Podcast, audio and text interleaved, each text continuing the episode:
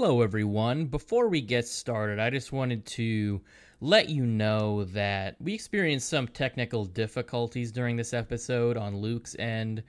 So we weren't able to record the way we normally do, and sometimes his audio cuts out or just doesn't sound so great. So just wanted to let you know that before the episode started. Also, I will be adding time codes in the description of this episode in case you want to skip to some stuff because we are going to be tackling some news for the first like 20 minutes of this episode as well as the movies Talk to Me and Smile. So if you want to skip to anything, the time codes will be in the description. Now, without further ado, let's get into the episode.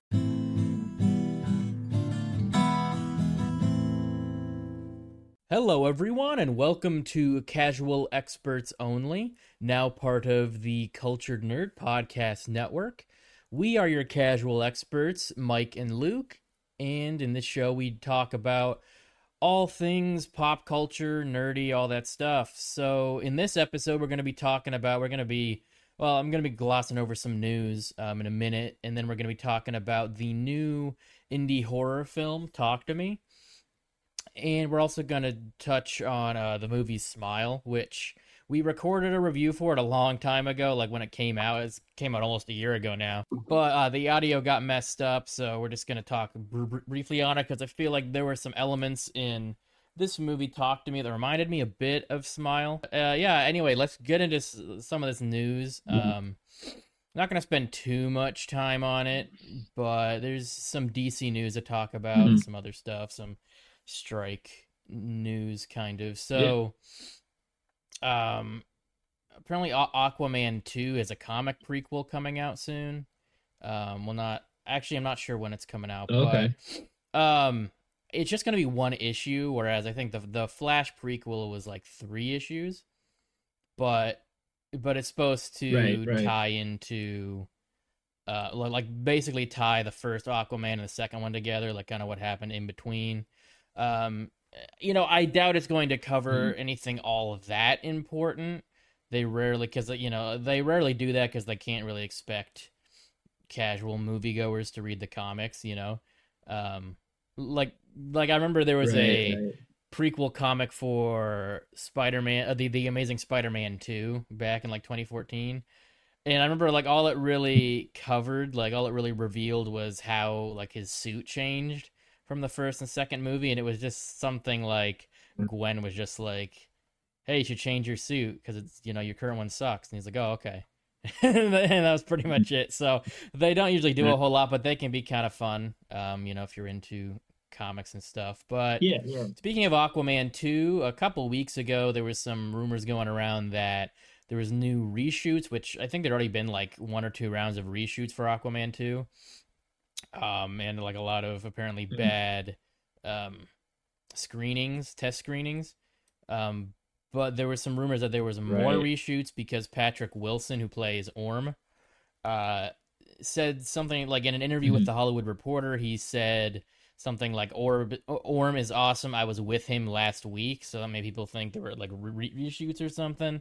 Um, mm-hmm. But yeah, this movie does seem like a bit of a mess. Um, I mean, it can definitely right. be fixed in editing, but we'll see how that goes. From what I heard, the um, screenings like it was mainly like a, a, pacing and editing problem, but yeah, sure. I guess there have been issues for a while with this movie. Like the director has been having problems with it for some reason, so I don't know. But speaking of rumors, DC rumors, um, there was this report that came out pretty recently, I think just a few days ago, that like Gal Gadot is going to star Wonder Woman three, and this this isn't necessarily mm. new because this inter- the what people are referring to is an interview that happened in June before the strike. Um, but she, Gal Gadot mm-hmm. spoke with um, Chris Killian from comicbook.com and all she said was, uh, I, I, guess she was act, asked about Wonder Woman, and she said, I love portraying Wonder Woman. It's so close to and dear to my heart. From what I heard from James and from Peter, is that we're going to develop a Wonder Woman 3 together. And that are people like speculating, like, oh, is she mm-hmm. going to be, you know, but there isn't really any actual confirmation. I mean, you know, you know, people were speculating that she's going to continue as Wonder Woman in James Gunn's DCU, but there's no real evidence for that, and she was very vague about it. So, if anything, I feel like she'll be like a producer on it or something. But and right. even uh Porter, I'm trying to remember his name. Um, he's kind of a scooper, but he's he's also a legit reporter. His name is escaping me. J- Jeff Sneider. Um, he he he has a podcast that's pretty mm-hmm. popular and whatnot. But I mean, he kind of debunked this, but it was kind of just logical sense, saying like, why would they bring on James Gunn to reboot the universe and then you know reboot everybody but Gal Gadot's Wonder Woman? Um, which yeah, makes perfect right. sense. I, I, I doubt that she's going to be continuing on as Wonder Woman in any capacity besides maybe like a producer. A lot of people on the internet were mad saying like, oh, also James Gunn recast everybody except Gal Gadot, which you know there's no real evidence for that. She, her quote was very vague. So speaking of vague, there is some more Fantastic Four movie casting rumors. According to Jeff Sneider, the reporter we just talked about a few minutes ago, he was breaking down the rumors he was hearing about the casting live on his podcast, I believe. But then he just kind of dumped them all on Twitter. And apparently, what he heard is that Reed Richards is cast, but we don't know who it is. Galactus is going to be the villain of the movie, and we don't know who's playing him yet. Uh, the, the Thing is not. No, sorry. Reed Richards is not cast, but the Thing is cast, and we don't know who it is though. Uh, Vanessa Kirby is likely cast as Sue Storm, and Joseph Quinn from Stranger Things season four will reportedly be playing Johnny Storm. And Ebon Moss-Bachrach, he played Micro in the Punisher Netflix series, and he was recently in Andor and the Bear TV show. He is he has been cast in the movie, not as the Thing, but could be the Silver Surfer. Now, I mean, I would probably take a lot of this with a grain of salt. A lot of scoopers have been reporting stuff on the Fantastic Four casting. I mean, just a couple months ago, Reed Richards was supposedly Adam Driver, and Sue Storm was supposed to be Margot Robbie. So it's like it seems like really unclear what the actual cast is going to be of this movie. I would honestly just wait and see until it's officially revealed by Marvel before you know before getting up upset or excited one way or the other about the cast. And another Marvel movie rumor, according to the Cultured Nerd, some insiders are saying that Emma Corrin, who was recently cast in the Deadpool 3 movie in an unknown villain role, she will be playing uh, Cassandra Nova, who is the evil twin of Professor X in the comics. Now, she is the main villain of the movie. That could be very interesting considering how powerful she is in the comics and really kind of a deep cut character. I'm kind of surprised if they do, but you know, then again, the Deadpool movies are kind of known for bringing in some pretty unknown X Men characters. So this could be pretty cool if it's true. I definitely look forward to that. But yeah, let's talk about mm-hmm. some uh, actors who were in hot water about their comments about the strike. So mm-hmm. both Zachary Levi and Stephen Amell have gotten in trouble online because of things that they've mm-hmm. said mm-hmm. at Comic Cons. I think. I think uh, Zachary Levi was at a panel at or at an appearance at New York Comic Con, and I'm not sure where Stephen Amell was, but he was at like some panel somewhere, and he said something along the lines of like, "Yeah, this was his actual quote." Um, Okay, so it was at GalaxyCon in Raleigh, North Carolina. Uh, and his quote was, I support my mm-hmm. union, I do, and I stand with them, but I do not support striking, I don't. I think it is a reductive nego- negotiating tactic, and I find the entire thing incredibly frustrating. And I think the thinking as it pertains to shows like the shows that I'm on that premiered last night, I think it's myopic. And he made like an official statement on his social media clarifying what he was saying um, drawing attention to what he first said, like I support my union, um, and I stand with them. And then mm-hmm. he said, as for the I do not support striking, what what this means in full context, I understand fundamentally why we're here. My off the cuff use of the word support is clearly contradictory to my true feelings and my empathetic statement that I stand with my union. Of course, I don't like striking. Nobody does, but what we have to do, but we have to do what we have to do. And then the as for the, I think that is a reductive negotiating tactic. I find the entire thing incredibly frustrating. Um, he said, in, in full context, I'm an actor and I was speaking extemporaneously for over an hour. I emote, but I certainly don't think that these issues are simple. Our leadership has an incredibly complicated job, and I'm grateful for all that they do. Despite some of my terrible early acting work, I assure you I'm not a robot from an intellectual perspective. I understand why we're striking, but that doesn't mean it isn't emotionally frustrating on many levels for all involved.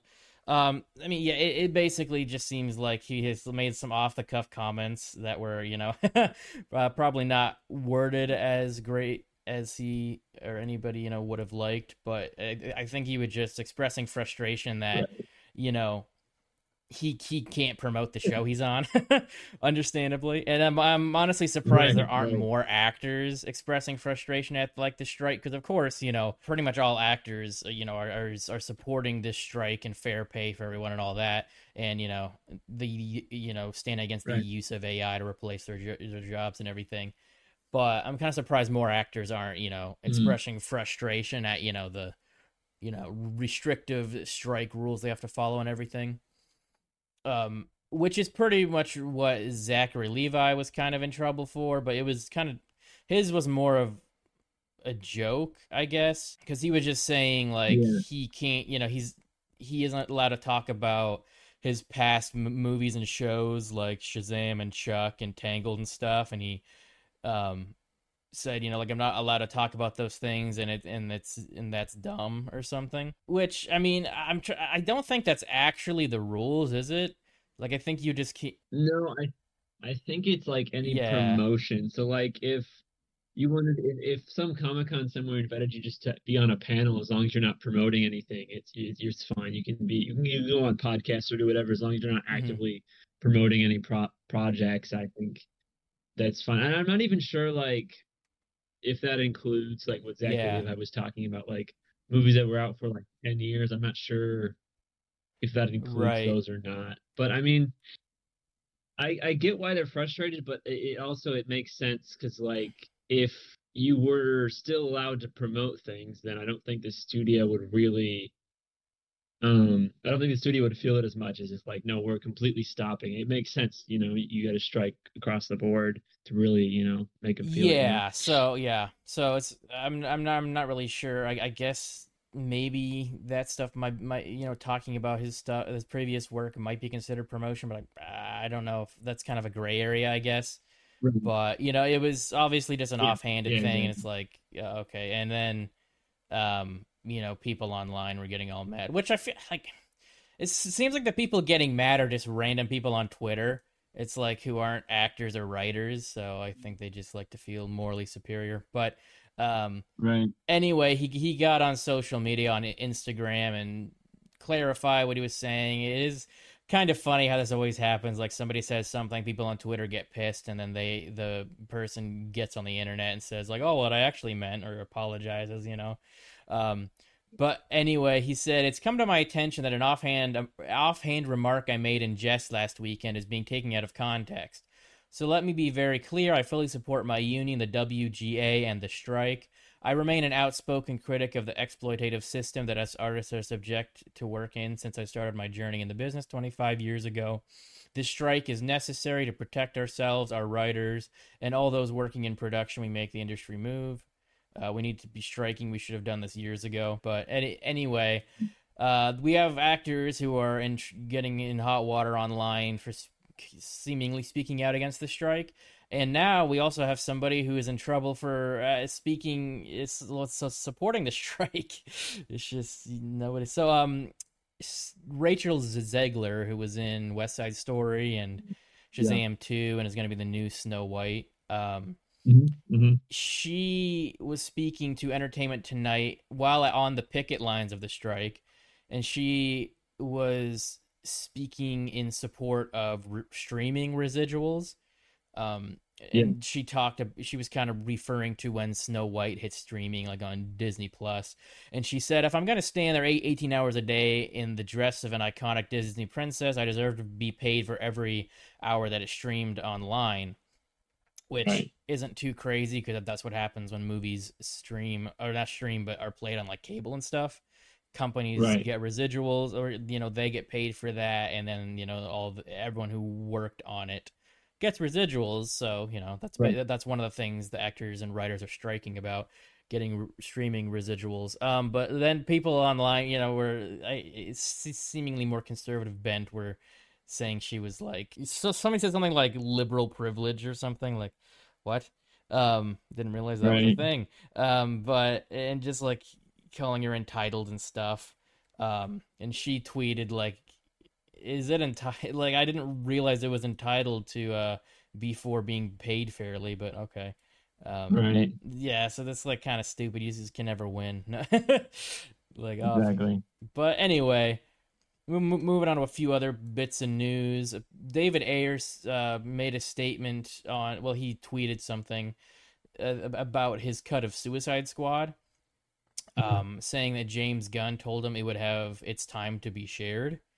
Now, this whole thing started when David Ayer posted some old photo of uh, Jared Leto's Joker, presumably right. a behind the scenes shot of from from uh, Suicide Squad, and somebody like retweeted it and was like, "Dude, this came out like in 2016." Like, okay, I, I guess directors aren't allowed to share their work anymore. Um, right. But he he quoted that tweet and yeah, he said What's your advice on how to navigate this situation with grace? There's a genuine curiosity and interest from a lot of people, and I'm aware there's another group of people that have fun mocking the film. Your comment is a perfect example of how many are magnetically drawn to the 2016 film in a negative way. He continued, All I know is my unseen film plays much better than the studio release. The interest in my cut being shown seems real and organic, and Gunn told me it would have would have its time to be shared he obviously deserves to launch his DC universe without more drama about old projects. In a way, I'm chained to this thing. I'm riding a tiger here and navigating the situation the best I can. Life's a very strange journey. So it sounds like he's talked to Gunn, and Gunn might, you know, kind of said like at some point maybe it might get the the Ayer cut might get released. Um, right. But that had a lot of people buzzing online. But I mean, right. Y- you know. S- Suicide Squad isn't a great movie, but a lot of it seems to be from studio meddling, kind of like with the theatrical cut of Justice League. Right. So, I mean, at the very least, I think directors should be able to have their, you know, their work seen without yeah, studio exactly. meddling. So, you know, um, right. right. Yeah. So Jay Oliva, who's like a, he, he's a storyboard artist. Um, for a lot of DC projects, including Zack Snyder's stuff, and he's also a studio executive. He's, he he he seemed to work very closely with Zack Snyder on his DC movies, and he was talking about Ben Affleck's Batman movie. And mm-hmm. he basically said something along the lines of that the movie would tackle like eight, eight 80 years of Batman mythos in a way that hadn't been done before. Yeah, he said Ben's story was going to cover something that had never really been covered in comics, but was building off of storylines in the Batman mythos over the last 80 years and approaching it from a new kind of perspective.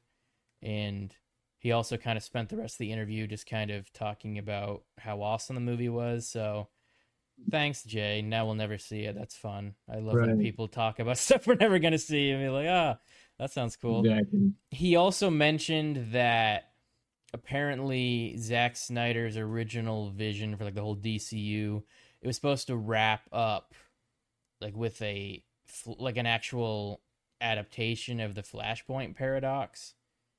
And it was going to be revealed that Reverse Flash was behind like a lot of the events in the DCEU that he or- orchestrated a lot of different things. Um, not clear exactly what those would be, but that's right. interesting. Like that's kind of the first I've heard of this because as far as I knew, like he wanted to do. I mean, this doesn't necessarily mean anything because it seems like Zack Snyder plans out a lot of stuff before it actually gets to an like a creative, like they're actually like going to make it kind of thing. It just seems right. like he um, brainstorms a lot, so this could have just kind of been one of those brainstorming ses- sessions. Mm-hmm, mm-hmm.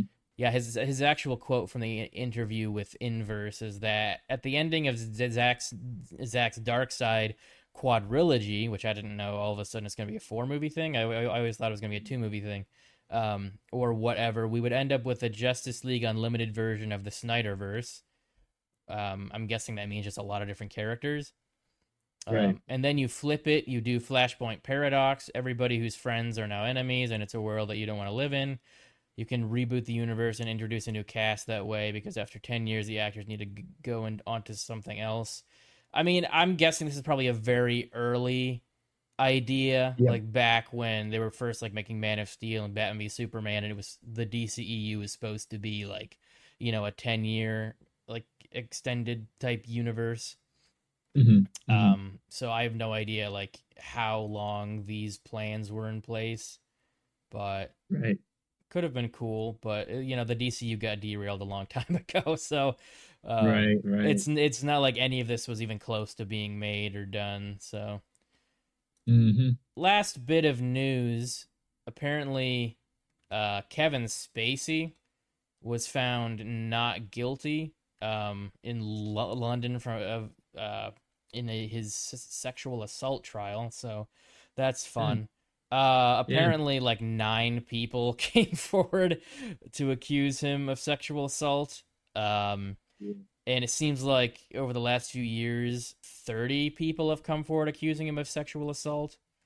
Yeah. Um, and yeah, I'm just gonna say, like, just because like he won this trial doesn't necessarily mean he's innocent. You right. know, and like also like it's it's way too late. He's not getting. He's probably not gonna act on anything ever again. Either either way the the case goes. But well, anyway. yeah, I was gonna say like I I don't think this is gonna mean he's you know uh, unblacklisted from Hollywood. I mean, they right. literally recast uh, him in a, in a, in a movie he was in when when this came out in 2017 mm. when he was like first accused. Um, though I will say, apparently he is doing like a voiceover um role oh. in a, in an upcoming movie. I don't remember what it's called. Uh, yeah. So I mean, he might be able to get some acting roles, but there's no way he's gonna you know salvage his career from exactly get it back from where it was. And it seems like I mean, if 30 if there are 30 accusations like i i don't know it's it's unlikely he's totally innocent but you know who knows? But there was like a lot of people that accused him of sexual assault and like the original stuff back in 2017 was that um this guy came forward this like actor i think this small time actor or artist came forward and said that like when he was 14 and space he was 24 they had like I guess some sexual encounters, but then Spacey kind of like you know assaulted him sexually, and the problem is I can't really find much information on uh, on this trial and like why he was pronounced not guilty. You know, like what the evidence was yeah. for and against him. So exactly, yeah, they just you know like this article j- just says Spacey was found not guilty of nine charges of sexual assault and misconduct, with the jury reaching its verdict after about 12 hours of deliberation. And that's like all it really says.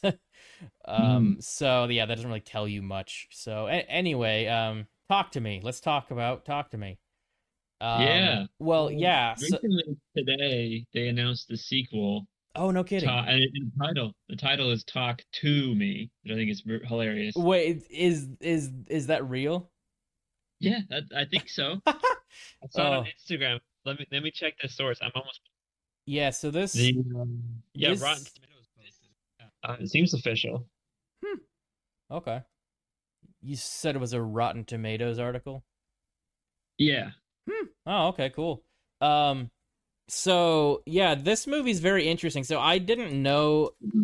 I didn't know like who made this movie or the context of it or anything um bef- yeah. bef- like until like probably a few days before I saw the movie but it's hmm. actually mm. written um well it's directed by YouTubers um right. RackaRacka who I mm-hmm. I kind of like I I actually watched a lot of their videos back in the day like in high school and everything.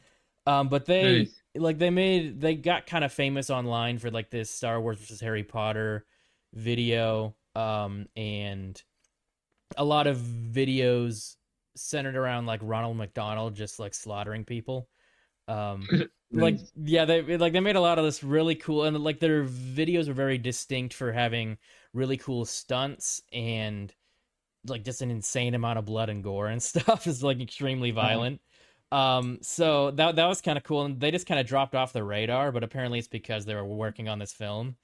Um, yeah, and uh, yeah, apparently they made this film for like really cheap. I think like including, um, like I I think they made it for like a little over four million. Um, mm. I think ten million with like um marketing costs sure. maybe. L- let me see. Um because I've seen like two different. Yeah, so the budget was 4.5 million USD. Yeah. Um, mm. It, apparently they yeah they made it with um, a couple smaller production companies, Causeway Films and Bankside Films, and mm.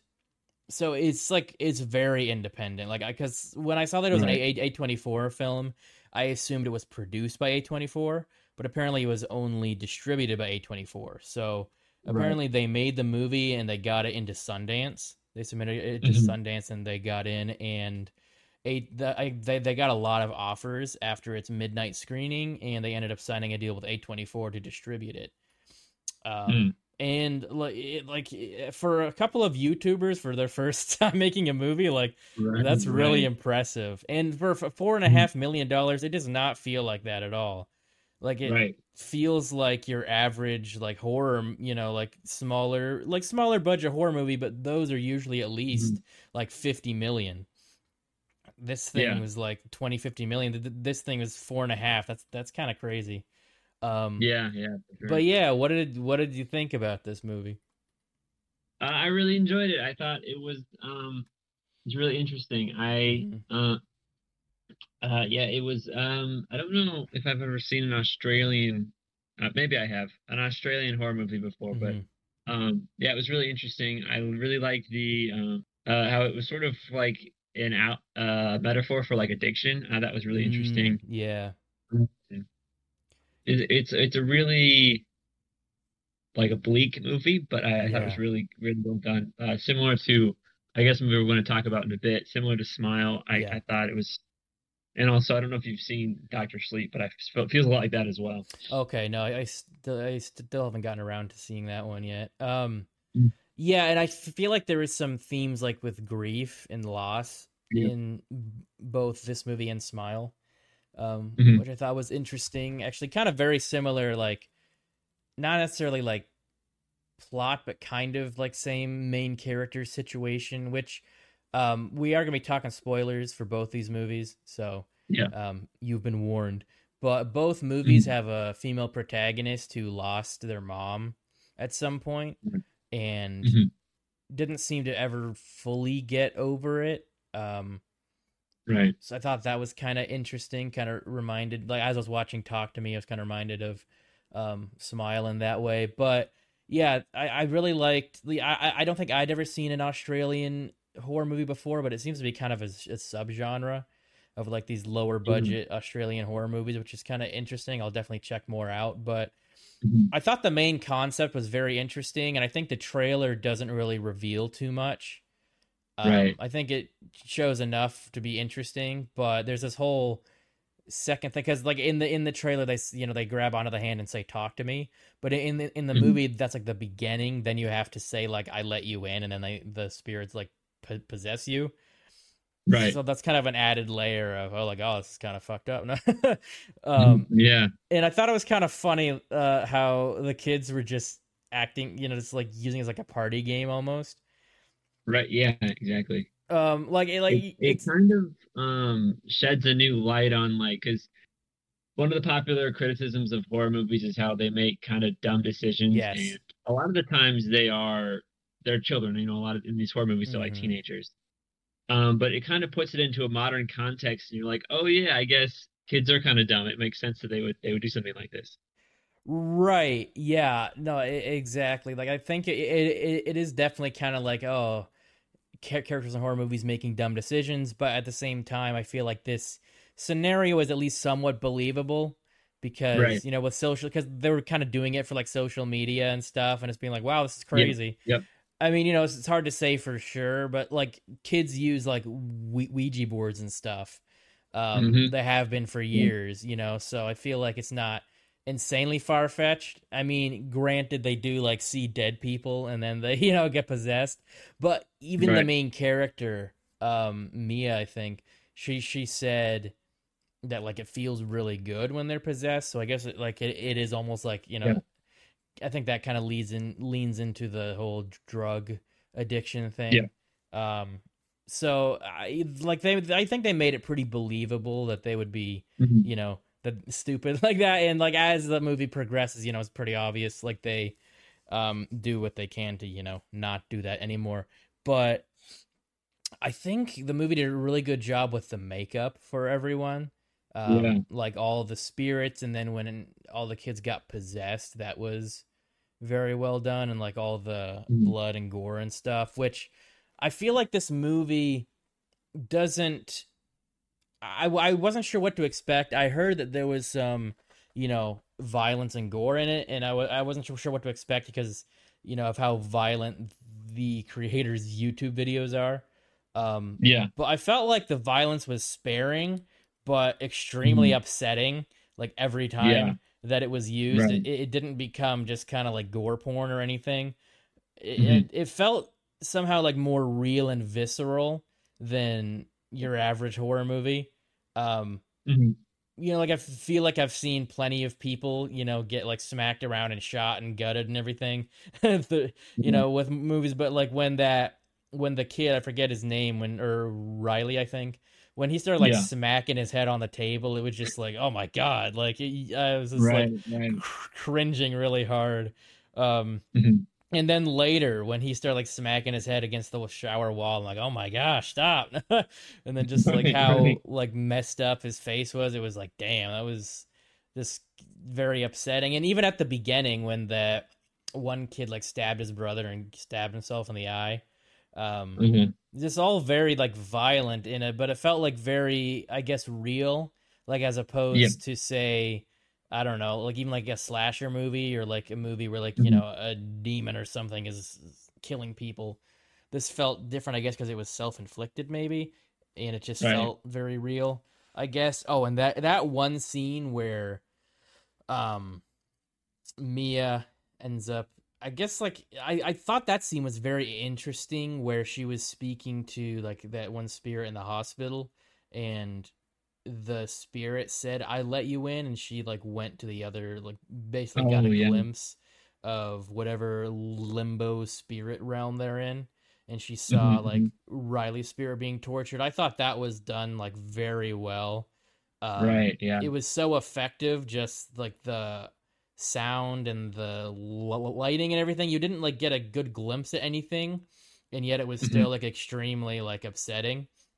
Yeah. Um, that was super well done. That there was a lot of imagery in this that you know, like it didn't. It wasn't one of those things where it didn't show enough. It, it showed like mm-hmm. just enough for you to be, you know, f- freaked out without being, right. you know, like oh, it showed too much, or like well, it showed too little for me to care, you know. Mm-hmm. Um, yeah, and I thought they did a good job, kind of explaining what the thing was without just like having a character being like this is exactly what it is you know it was more like a right. lore or like you know rumors mm. spread by the kids who've used the hand right um i'm trying to remember like one of the kids i think initially got the hand from somebody else and i i did think it was a little like weird that nobody was like, "Hey, we need to like actually get rid of this hand because like it seemed like people in the past have used the hand and it messed them up. So you'd think like somebody would be like, "Ah, well, let's just get rid of this hand instead of passing it off to a friend," you know? But yeah, I guess I not. think the no. kid in the beginning gave it to the kid who has it. I don't remember his name, but the one with the long black hair. Mm-hmm. Um, but then to what you were saying, I think that kind of goes back to the the whole addiction thing where it's like mm. it, it's bad, but they you know they like it, so they don't want to they don't want to get rid of it. Like mm. you know, kind of like like drugs, I guess. Like they know it's bad, yeah. but they they just can't get rid of it.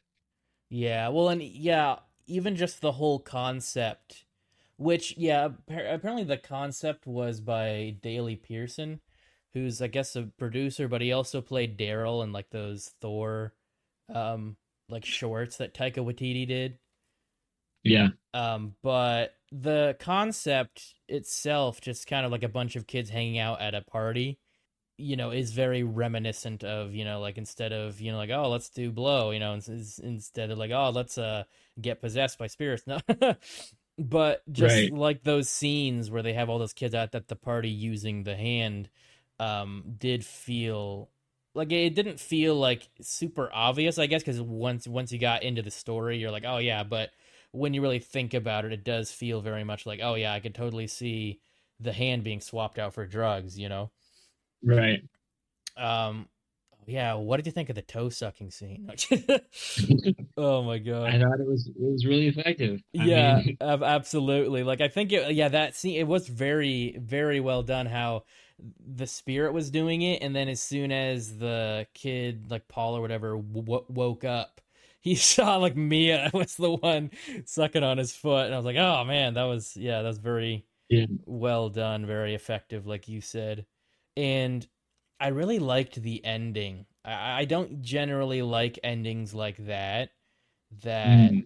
um you know kind of have you go on this journey with this character just to have them like killed in the end because I feel like a lot of horror movies do it, and it's just like uh, like ha they're dead because it's a horror movie, you know. Um, yeah, I felt like this was very effective because they did a very good fake out at the beginning, where mm-hmm. it seems like yeah, and it's not clear whether she jumped in the road or her friend pushed her to save her brother. Right. Um, right. Which I thought was interesting because it kind of left things open to interpretation um, or just like it didn't mm-hmm. really matter that much to be honest, whether she jumped or not. Um, mm-hmm. she yeah she she gets hit by like a semi truck or something uh in the road right. and then like you know she's obviously messed up and but she surprisingly gets up which i was like thinking like oh this is just movie logic where she's you know but then you see within like a few seconds like oh it seems like she's uh in this other, you know, in the other realm because she just sort of gets like all of a sudden she's in the hospital and she's seeing Riley going home with his family. Um, yeah, fully healed, and it doesn't t- take too long before you re- realize, oh, she's dead, and she's one of the spirits that are yeah. hanging out mm-hmm. in this limbo now. And then like that one, that ending shot where she she just kind of standing in the darkness, and she just sees like a hand outstretched to her and then you right. you you get to see pretty much the other side of using the hand and like what the spirits see. I thought that was really effective, just really cool imagery and just like really cool full full circle, you know. Yeah, exactly. I feel like it kind of gave you like a perspective of like what is going, you know, like what it looks like in that mm-hmm limbo dimension, you know, but also kind of gave a finality to Mia's character, I guess. Um, yeah. In a way, which I, I guess that's like how they did it stylistically. I didn't mind at all. Like I, I felt like it was really well done, and I really liked it. It was it was a cool ending. It it didn't feel like a letdown ending. Like oh well, she worked this yeah. whole time and now she's dead. You know. Um, it, it kind of reminded me a bit, a bit, of the end of Smile too. Um, yeah. So, yeah, but all, all, in all, a very cool movie. I was actually very impressed. I, I, was I was expecting it to be like all right, you know, entertaining, but I ended up really enjoying it. Um, yeah, no, I did as well. Yeah. Oh yeah, and that hand at the end. Um, I'm kind of thinking it was it might be the other hand because apparently it's in Greece that that ending scene okay. those people were from Greece and it was mentioned earlier in the movie that the hand is like this um shaman or somebody that like so somebody who could speak to the dead who has like supernatural abilities and their hands were cut off and embalmed and whatever, and mm-hmm. they mentioned that there was another hand out there somewhere. So yeah. Yeah, do you think it like do you think that's like the same hand that somehow like got its way to Greece, or do you think it's like the other hand that they were talking about? Yeah, I don't know. Uh, cause where where was the last? I guess does Mia have it when she died? Did she have the hand? She had it. Backpack? She had it at her home because um her friend showed up at her home and saved her dad, and she saw okay. the hand hanging out like in a bag in her room, in Mia's room. Okay. So then, I mean, no, I don't think it was the same one. Yeah, I find it unlikely. Like if she, because I feel like the friend would just throw that away, throw it away at this point. I doubt she would keep it unless she's stupid. Right. Um, exactly. Uh, exactly. So, but like I, I feel like it would be very unlikely that it would get all the way from Australia to Greece if she like disposed right. of it. So I feel like it's probably the other hand. And I'm trying to remember if it was like, you know, the opposite side. I think it was. I think the guy was hand like holding out his other hand. Okay. Yeah. But I'm not hundred percent sure because I think the hand was a left hand. Mm. And I, I think he was holding out his right hand, meaning that the hand he was using had to be the right one.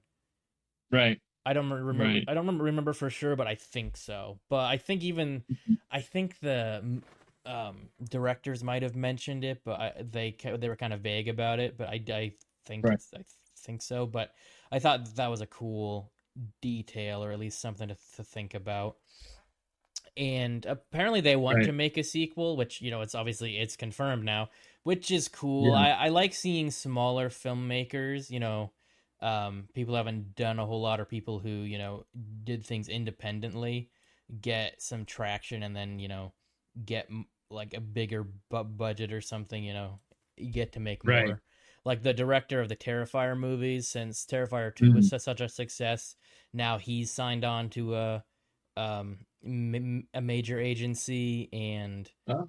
I, I, I, believe he's making a third movie with a bigger budget, a third Terrifier oh, movie. So yeah, yeah, it's it's kind of cool when yeah. you see success stories like that.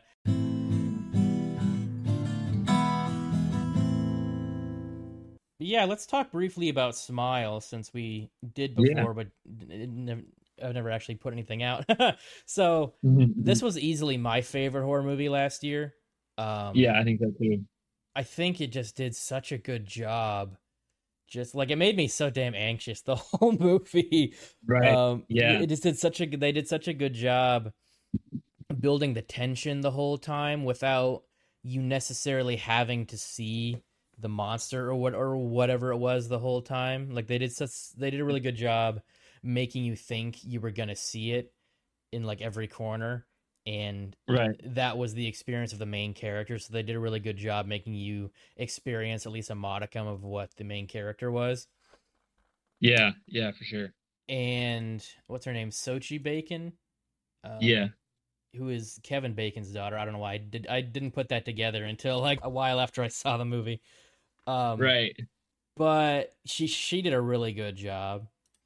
Mm-hmm, mm-hmm. um think I've seen it. Yeah, twice. I don't know what else was she in. I don't remember. She was in Thirteen Reasons Why. Okay. Um. Briefly, and she was in Mare of Easttown. Um, like mm. not a whole lot of stuff. This was her first leading role, I believe, but okay. she did a very good job. yeah, she did. Just like being just like losing her mind the whole movie, basically. Mm-hmm. Um, which yeah, I think well, uh, t- talk to me was definitely an allegory for drugs. This seemed to be symbolic of trauma. Um, right. I think especially undealt with trauma because yeah. throughout the movie, which I didn't really think about, but I read like some article later that mentioned this. Um, what's the main character? Rose she yes. doesn't like after maybe like one or two attempts she doesn't really get any actual help besides like her mm. cop ex-boyfriend but right. she sees her therapist once but then the rest of the mm. movie no twice i think but the rest of the movie she doesn't really reach out to her therapist. Um, right. And I feel like maybe that was kind of like how why the movie ended the way it was, where she wasn't able to mm-hmm. beat the whatever you want to call it, the trauma monster or something. Right. Um, and spe- speaking of that, like that ending was a very good misdirect. Like, yeah, I uh, like yeah. I, I, definitely did not see that coming uh, when I first saw it because it, it seemed like a very, you know, like she defeated the monster thing, you know, and at the very end, she reunites with um, Joel. Mm. And then it turns out it was all in her head the whole time, which I think was a very interesting take on yeah. a monster because it, it it really is in like the person's head. It kind of right. possesses them, but it doesn't like control them. It just messes with their head and oppresses them, you know, and yes. and makes them see stuff and makes them right. like see stuff to the point where they think they're doing it because there's that, that one point where she thinks she kills that mentally ill guy at the hospital. Mm. um so yeah it, it just very well done. Like all of the like the beginning with that one girl setting her up and they did a good job kind of i really liked the whole investigative aspect of it where rose was trying to figure everything out and you kind of see you know that this thing has left a, like a long trail of bodies basically right um but i feel like they left enough things vague where there, it didn't feel like exposition you know it felt more that she was hmm. uncovering stuff uh, right. which i thought was right. cool and i definitely like i don't know i kind of would like to see more just because it was so good i like like all sequels i feel like you know, it, it definitely opens the door to kind of ruining it, you know? right, right. Um, like as long as they didn't get too because like say like there's movies like i don't know if you've ever seen the boy no i haven't but that one's actually pretty interesting because at the end it's like this whole time you think like the doll's possessed and in the end it turns out that it's actually like a grown man living in the walls um and there are like a bunch of like secret passages and stuff in the house so he's able to like move stuff around to make it seem like there's supernatural stuff um but then in the second movie they just kind of throw that all out the window and they're just like just kidding the doll is possessed and it just it just kind of like mm. well that kind of r- ruins it you know so I f- feel like right. if they could make a sequel that didn't ruin the lore and still kind of kept that like paranoia aspect it yeah. could be interesting because because I, really like the way this movie ended with like mm-hmm. it's it's a metaphor for like trauma and yes. stuff. So it's like yeah, you, you can't really like get rid of it. Like it, it's still there and you can you can treat it, but I don't think it's ever really gone. And so like right. I'm not sure how you would make another movie and have it and have it not have like a similar ending. Uh, you know, like if if if in the sequel like they somehow figure out how to uh defeat the monster, I think that kind of cheapens it a little bit. Yeah, yeah. I mean, I, I think the only way they would they would be able to do that is if I don't know. Yeah, like it's it's it's it's kind of hard because when you you know are dealing with something like you know a real real world thing like trauma, you know, it's like how do yeah. you how do you make something that is trying to clearly define how you're supposed to deal with it because you know it's like right. it's it's right. it's not a cut and dry thing in real life and it's different for different people you know mm-hmm. Mm-hmm. Uh, but I, I did really like. I thought that was super I- interesting the way it transferred to people. Was it forced other people to watch?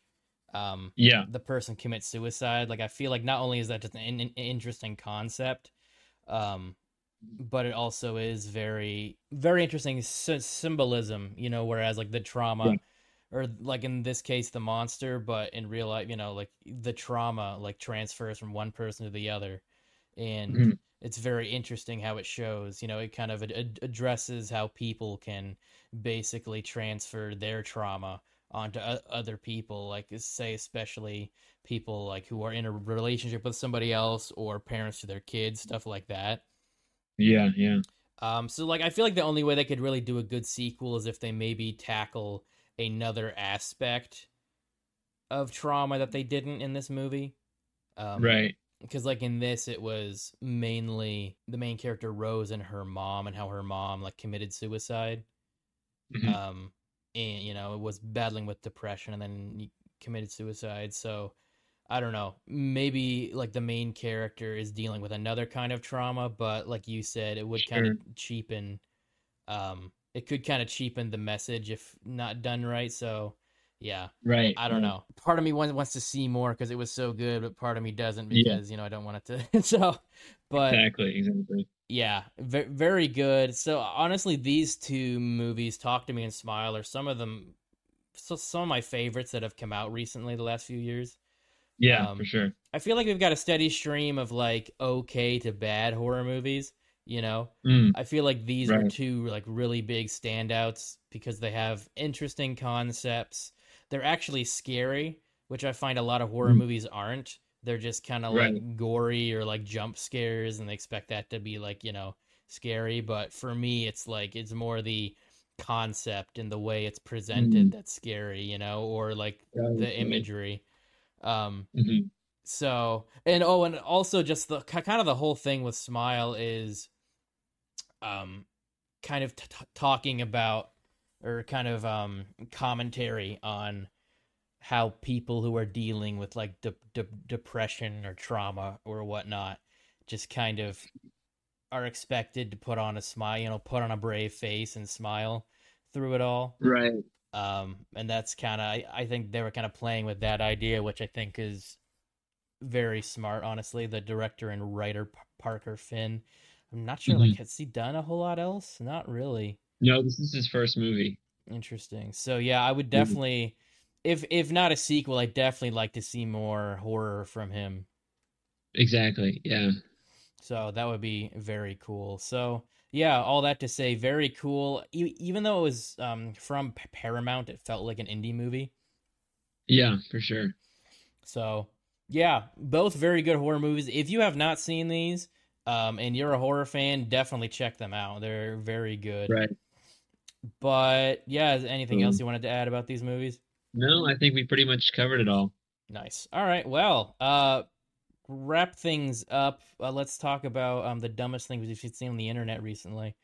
Um, so for for me, it kind of ties into that Jay Oliva thing he was talking about, where he said apparently when they were making Man of Steel mm-hmm. and they made that there was that scene where Superman crashes his like you know his escape pod to Earth like into um well they they use it to basically send all the Kryptonians back to the Phantom Zone and everything, and it destroys the the pod as well. Apparently, yeah. some of the executives fought them on this because they said, "Well, if you destroy his ship, how is how does uh, Superman get back to Krypton?" and it's just like kind of kind of shows the uh, the headspace of the Warner Brothers executives and how little right. they actually knew about DC and yeah, just kind of sad. But mm-hmm, mm-hmm. Uh, yeah, did you have anything? I did have one thing. Um, so on our other podcast uh, a few weeks ago, there's a new series that started. It was uh, the world's finest Teen Titans. So it's the original team. It's it's Robin, mm-hmm. Wonder Girl, Aqualad, like the the sidekick characters, the original yeah. Teen Titan, and um, somebody on the internet doesn't really understand that, and she said, I don't know. Oh, I don't know if she was she. They said, um, the Titans are trash without Raven and Starfire, and I thought that was really funny because. Oh boy. Um, why them specifically? I don't know why, why they decided those are the only good characters, but I just yeah, thought it was really, really funny that yeah, I mean, that's a very specific thing that only some people would understand. But it's, yeah, I haven't really seen anything dumb on the internet recently on that. It sounds like somebody who only really knows the Titans from the uh, the cartoon. exactly. Exactly. Um, which you know, I mean, yeah, if that's your thing, but also it's like I don't get when people sound off on stuff they don't really know about. Right. Uh, right. Exactly. But you know, it's the internet. Whatever. Um, yeah. But yeah. Is. That is our podcast for uh well for this week, I guess. But um, mm-hmm. thank you so much for listening. Uh, this podcast comes out every other Wednesday, and mm-hmm. I do upload it to the YouTube as well. So if you want to check out the video versions, they are on our YouTube channel, Casual Experts, which, by the way, check that out. Check us out on social media, casual underscore experts on Instagram and Twitter, and then on t- on TikTok, it's just casual experts. Those links are in the description as well as the link to our other podcast, The Cultured Pull List, which is all about comic books and comic reviews, graphic novels, all that stuff. We do that in partnership with The Cultured Nerd, and it's got its own social media and YouTube channel as well. So check that out. All those mm-hmm. links in the description, and we'll see you next time. Peace. This has been Casual Experts Only. Please subscribe, rate, and review on your podcast platform of choice and be sure to check us out on social media and YouTube. Links to those in the description. Until next time.